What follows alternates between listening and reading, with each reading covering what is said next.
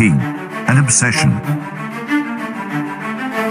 Journey into the world of Isgorda and travel along with the boy from that way as he embarks on a quest to return to the very depths of the nightmare that brought him through the White Door.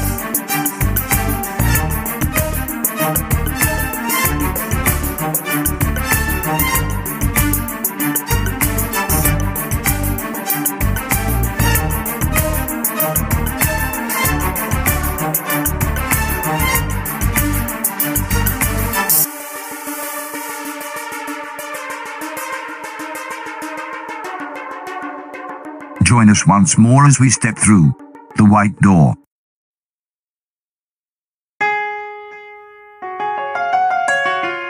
Welcome back to another installment in the journey of the boy from that way. Isn and Mantic make their way from the magic wood and down to the blazing rubble that was once Foxhole. As they make a path through the heat and destruction, Mantic finds a slain headmaster Voldo. With a few tricks they learn of the terrible elf's visit, and what maybe they can do to escape. As they venture away from the blaze, Isn and Mantic take the last advice of the dying old fox and discover a magic item that just might help then chase down one more ray of hope. Join us now for chapter 12, a little rough around the edges.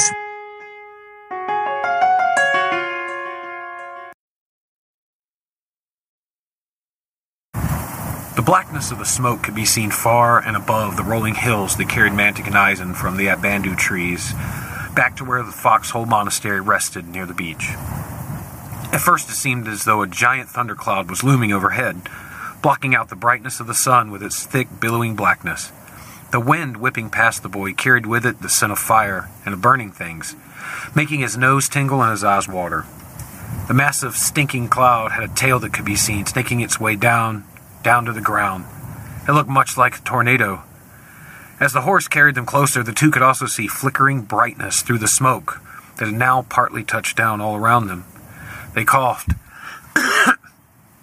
Mantic slowed the horse to a stop under a few spruce trees that crowned a hill about a half mile from the monastery. Mantic, what's going on? Isn asked, though he already knew the answer. Mantic did not reply, but he knew the answer too. It was Tintella Slyndari. Down in the great green and dipping dell, Foxhole Monastery burned. From where they were standing, the whole place seemed to waver like a desert mirage, dancing and bending right before their eyes. The few remaining silver and blue banners that had once adorned the rooftops now snapped in the smoky wind, charred, burned, and bright with fire. Most of the roof had collapsed in now, further fueling the massive bonfire that had become the monastery. The far left battlement had toppled over into the outer courtyard, taking with it several of the most beautiful evergreen trees. Here and there, windows shattered, raining down razor sharp shards of brilliant colors that sparkled against the inferno backdrop. The air popped with the sound of burning wood and cracking bricks. Mantic, look! The man's eyes followed the boy's pointing finger out to a large and sturdy oak that sat just outside the monastery gates. Swaying in the hot wind were three hazy figures, hung from the branches. Through the flickering light of the fire and the patchy smoke, the figures could be seen to be three of the young women from Foxhole Monastery. They were now stripped completely bare of clothing, only covered in black ash and dried blood. Each girl had a rather detailed and looping rune carved into her chest, dried lines of red running down from each curve and accent. Isn found the world going silent suddenly as he stared at them. The anger and hate carved into them seemed so alien to the girl's porcelain skin. It made the runes almost glow. What does this mean? The boy said, watching the three girls intently, finding himself unable to look away. Well, those are elven runes. They vary a bit from the more commonly used elf tongues, older, they spell your name. It says Isn. Isn was hit with a wild wave of fear and disgust. Each girl had a letter of his name torn into their chest, hung purposefully in a line to call out to him. A multi level sign that was surely striking the boy in a way it was intended to. He felt a lump of guilt in his throat and coughed it away as best he could. He inhaled more smoke and coughed again. He tried to clear it, his mind and his throat.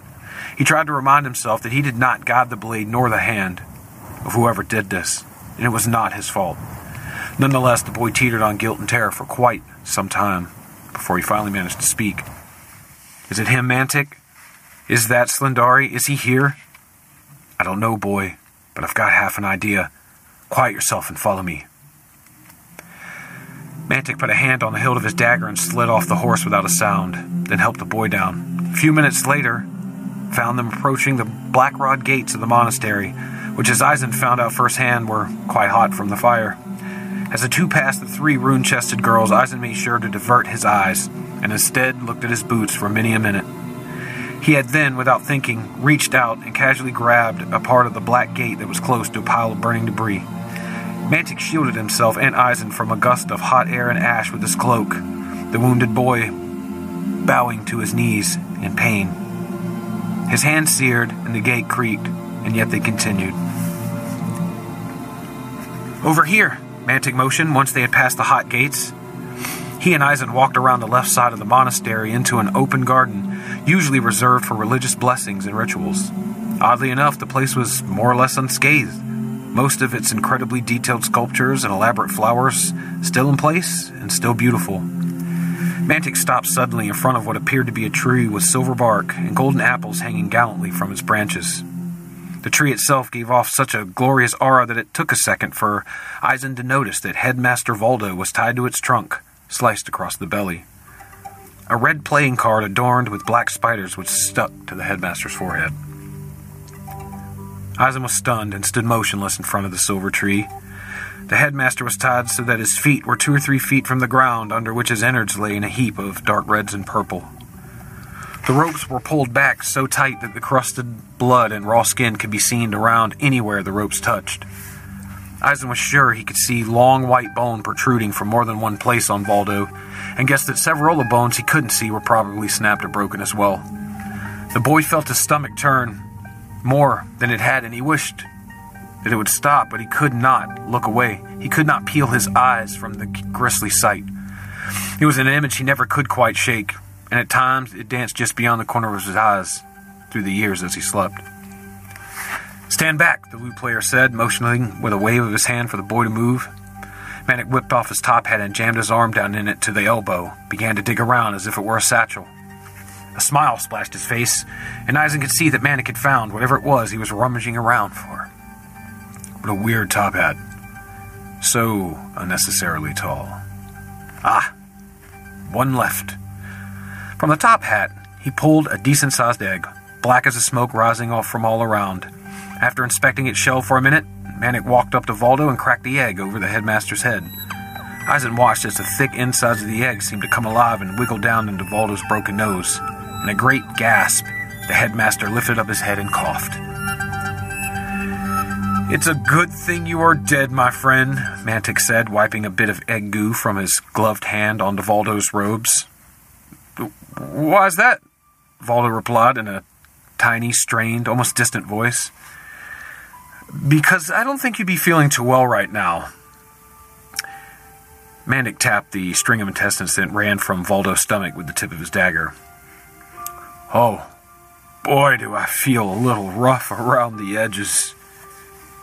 Just, just the edges? Mantic said, hinting with his eyes a few times for Voldo to actually look down. Oh, right, goodness. Didn't even notice. I was wondering why I felt a little hungry. I guess the prick thought killing me was not enough. The prick? Tintella? Slyndari? Your friend, or so he was. I'm sure you're aware of this already. I was, Mantic said, reaching up and pulling the red ace card from Voldo's forehead. Any of the girls survive? I haven't seen anyone alive other than the boy here. Right shame too, Voldo. Indeed, Mantic, it would seem that dark times lay ahead for us all. Mantic shuffled the ace back into his red deck and tucked the cards away. So you want to see the last of my memories, then, is it? Hate to just leave you running around like a chicken with his head cut off. Or his guts hanging out, Isn blurted out, though he meant to just think it, not say it. Funny enough, Mantic began, I had a chicken in my unit during the war with Lehindwa by the name of Tak Malsterson. He used to fight with a dwarven hatchet in each hand, swirling around the battlefield like some bladed tornado. Anyway, he got his head lopped off partway through the war by a nasty cave troll. Don't you know his body just laid there? It just laid there. I mean, me and the boys, we half expected to. Isn interrupted them. Guys, do we do we really want to be hanging around here talking about chickens and losing your heads? What are you trying to say? Voldo laughed as he jiggled the rope. The memory, if you would, Mantic added as he stepped back a bit, trying not to get hit or splashed with any of the goo that was spilling from Voldo's stomach. Off in the distance, a section of roof caved in and a wall could be heard crashing to the ground. Mantic drew his dagger and scanned the area quickly. Isn remained motionless, peering into the smoke that surrounded the monastery for any signs of, well, anything. The boy jumped from looking at the burning monastery to looking at Mantic's dagger, expecting one or the other to give an indication of why the air had become so increasingly tense. Only when Mantic sheathed the blade did Isn realize the pounding in his chest was his body trying to remind him to breathe. Suddenly, a white beam of dancing light shot from Voldo's eyes to the space between Isn and Mantic. The beam began to sway and change shape into an opaque ball of gentle light, turning itself in the air like clay on a potter's wheel. The light swirled and bubbled like a tiny pearly ocean slowly shaping into a face. It was the face of Slyndari, glowing a white color. Isn stepped back nervously, as if it really were the murder itself. Where's the boy? The hologram said calmly. What boy? came the headmaster's voice. Do not play with me, old timer. I can smell that tuxedo wearing traitor in the air. I know Mantic was here with that boy. I sent them away, Voldo said loudly, looking like he was in some sort of trance, reliving the moment. I sent them away. I sent them away. Where, fool? Where have you sent them? The pearly face looked suddenly quite angry. The nervousness stayed with Isn. God only knows I told them to leave this place. You, of all, told them to leave. Why, I hardly could believe a house of healing would just turn away two people as in need as those two. Seems awfully rude if you ask me. I'll not ask you then, Elf. So you told them to leave? Yes. Well, one of your priestess told me otherwise, you sly fox. She's a liar then. In a house of God, the face of light was smiling now. Not all who live in a house of God call it home. The smile on the floating elf's face slowly faded, leaving behind a grimace one could only associate with murderous elves, or, or perhaps the occasional wine giant with a hangover. Now you listen to me, you red furred twit. I will put them all down, one by one, if you do not tell me what I want to know. Every living thing in this monastery will die tonight, old fox. You will see before your very eyes the destruction of everything you've done with your life. Every girl, every person, every brick you've lain. All of it will burn if you do not listen. Now tell me where they went. Voldo's voice rang above the hissing flames and cracking bricks. The truth stuck to it like the footpads of a lizard. Eda, the land of the dead. Eerie, the place between. With that, the hologram vanished. The silence between the three of them should have been filled with the sting of shame, but instead an intense anger permeated the space. Voldo was looking hard at Mantic, who was staring back equally. Isn could almost feel the weight of their glares upon the air. The boy opted to stay silent and wait for one of them to speak. Fate was twisting these men apart, further and harder than any friendship could endure. It was many minutes before Voldo finally spoke. I'm sorry, Mantic. I. I couldn't put all their lives in danger. I. I.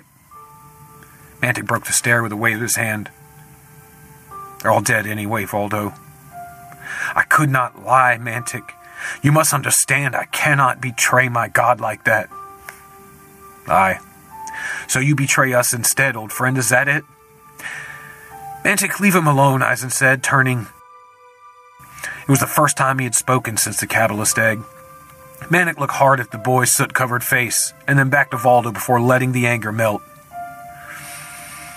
I'm sorry, friend, Mantic said softly, tipping his top hat toward the old dead fox. Voldo cleared his throat spit some blood, and began to speak. Isn couldn't help but to stare at the blood flecks on the headmaster's fangs.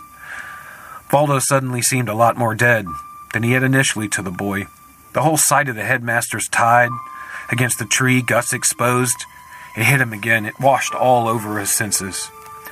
He stumbled off a bit and threw up in a bed of singing dandelions, which sang up quite a protest against this. They sang in the most angelic of voices.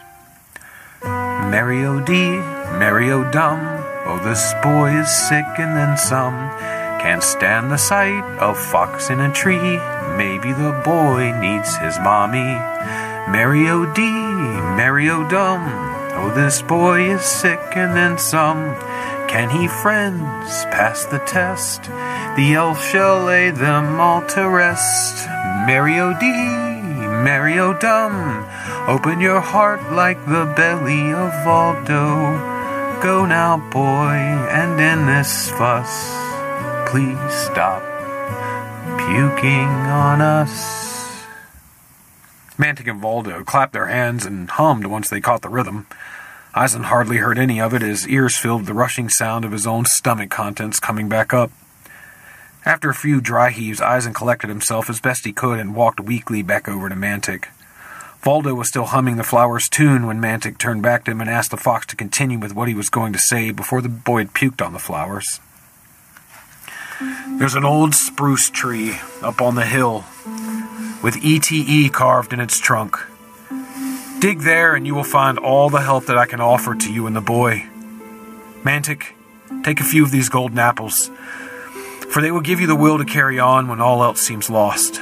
Plus, they're a good source of vitamins, which is important to any balanced diet, especially those who are going to go on a bit of adventuring. And I do assume you two will be doing exactly that. I've done all I can, and so I've lost everything, including my own life. Mantic, Isn, despite what the elf knows, you must still travel to Irakiri. It is the wisdom of the Atbandu trees that have sent you that way, and go you must. They know what is best to return this boy to his rightful place. Search for that line in the ground, search for the line, and follow it east. With that, Headmaster Voldo's head slowly dropped back down, the last bit of artificial life flickering out in his eyes. Isn noticed the heat of the burning monastery for the first time since Mantic had used the Kabbalist egg. It had died down a bit, however, the wind still fed the flames, and much of the air still bit with heat and smoke. Flecks of ash dotted the air, and it looked almost as though it were snowing. Isn could still hear the popping sound cracking off in the distance. Mantic let the silence ride, a somber ode to the headmaster whom, as far as Isn was concerned, saved their lives after a tidal wave. After a few minute, minutes, Mantic slowly picked a few golden apples from the silver tree and gave one to Isn. The boy turned the apple over a few times in his hand, feeling the glass like smoothness. He could smell its sweetness even over the black smoke of the fire. Isn tucked away the apple, though its sweet smell stayed on his hands for quite a while. Mantic motioned for the boy to follow, and they both began making their way off the monastery grounds and back to where they had left their horses. On the way, Mantic stopped to cut down the three girls from the oak just outside the gates. Isn tried his best not to look at them. He somehow felt partially responsible for their deaths still. In fact, he knew it. It was his name carved in their curves. It was him that Slyndari had come here to claim. It was him that had caused this house and the green dell to be cast into flame. By the time Isn and Mantic reached the horse, the boy was well gripped with guilt and remorse. He missed the tailor very much suddenly, and he wished he was here to offer a good word, as the tailor was known to do so in moments of bad emotion. Isn wondered how the tailor was faring, or if he was faring at all. What if he too was gone? Who knew how right those trees could really be? It's right here, Mantic said, pointing to the smallest spruce, once he and Isn had come upon him. E-T-E, Isn read. He stepped up to the tree and ran his fingers over the deep grooves of carved initials. The tree was crisp and cool like the air, but each groove of the letters seemed warm to the touch. Isn wondered who or what ETE was, and he smelled the sweetest of those apples again. Well, we best get on with it, lad. If it ain't in it, it's under it, Mantic said, and he removed a small shovel from the pack tied to the horse's saddle. Handing it to Isn, the boy noticed that the edges of the shovel were like serrated and looked menacing. It almost looked like a proper fighting tool. Dirt golems beware. The thought of a shovel wielding warrior brought a well needed smile to the boy's face. ETE. And what could that stand for? Isn said out loud, turning the shovel in his hands. Hmm. How about every troll's eggs? What about erase the evidence? I know, exit the elephants. Isn laughed and asked how somebody would exit an elephant. The answer was as funny as it was gross. Let's dig, Mantic said. Through he and Isn's chuckles, it felt nice to forget about the horrors of Foxhole, at least for the moment. Mantic and the boy took turns digging around the young spruce tree for over an hour. Headmaster Voldo had given them basic directions as to where the tree was, but did not mention exactly where the two should dig. Isn joked that the old fox should have drawn them a map before all this mess, and Mantic wondered out loud if it was going to be treasure, and wished they had a map. The boy said where he was from, people marked the spot with X. Mantic looked around. There, there was no X. ETE. It rang through his mind. They began to dig further and further and further. As they laughed and cursed, they finally came upon an old metal box clanking on their shovels. As they wiped away the dirt and pulled it, ETE could clearly be seen on its lid. Well, what's in here, boy? Isn opened it. It's a, it's a sword. And a scabbard with a belt. Mantic seemed unimpressed. Isn shuffled the box contents around, the belt and sheath sword clanking loudly against the metal. No, no, wait. There's a few yellow sheets of paper in here, too. Mantic came around the side of Isn, his curiosity bubbling. What does it say? Isn removed from the box the simple looking set belt, sword, and scabbard, along with the parchment. Setting down the weapon, Isn unfolded the papers, revealing them to be a few torn pages from a book or journal. The front page read simply, Chapter 9 The Family Blade, and had on it a coat of arms depicting several heroic deeds and slain beasts. Once Mantic had inspected the box and its contents for traps and other malicious surprises and magics, he asked Isn to read the story. The boy cleared his throat and began reading while Mantic watched Foxhole Monastery collapse into ruin.